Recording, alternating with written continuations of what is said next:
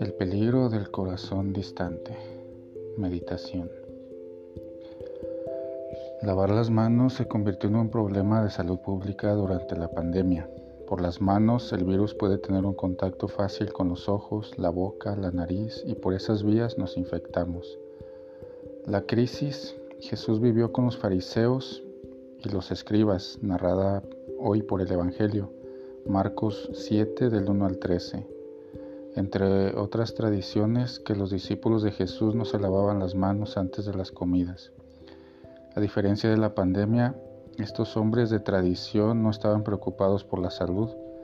En sus corazones el deseo de controlar y perseguir a quienes infringían las reglas de pureza observadas a ciegas por los fariseos y adoctrinados por los escribas.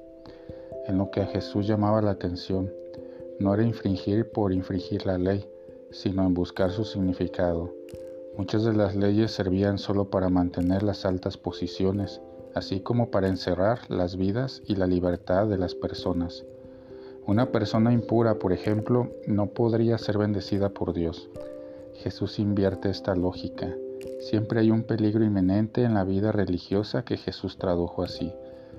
Ustedes me honran con los labios, pero el corazón está lejos de mí es porque la vida en Dios no puede ser incongruente, inconsistente.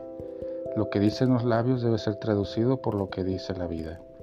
Este es un camino muy difícil, pero debe ser realizado. De lo contrario, permanecemos en el margen del Evangelio.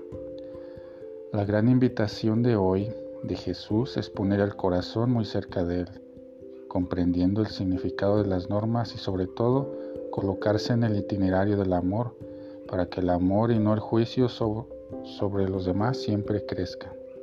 Lo contrario es hacer como Pilatos, lavarse las manos con supuesta inocencia, pero permitiendo a la vez, en nombre de la ley, matar a un inocente.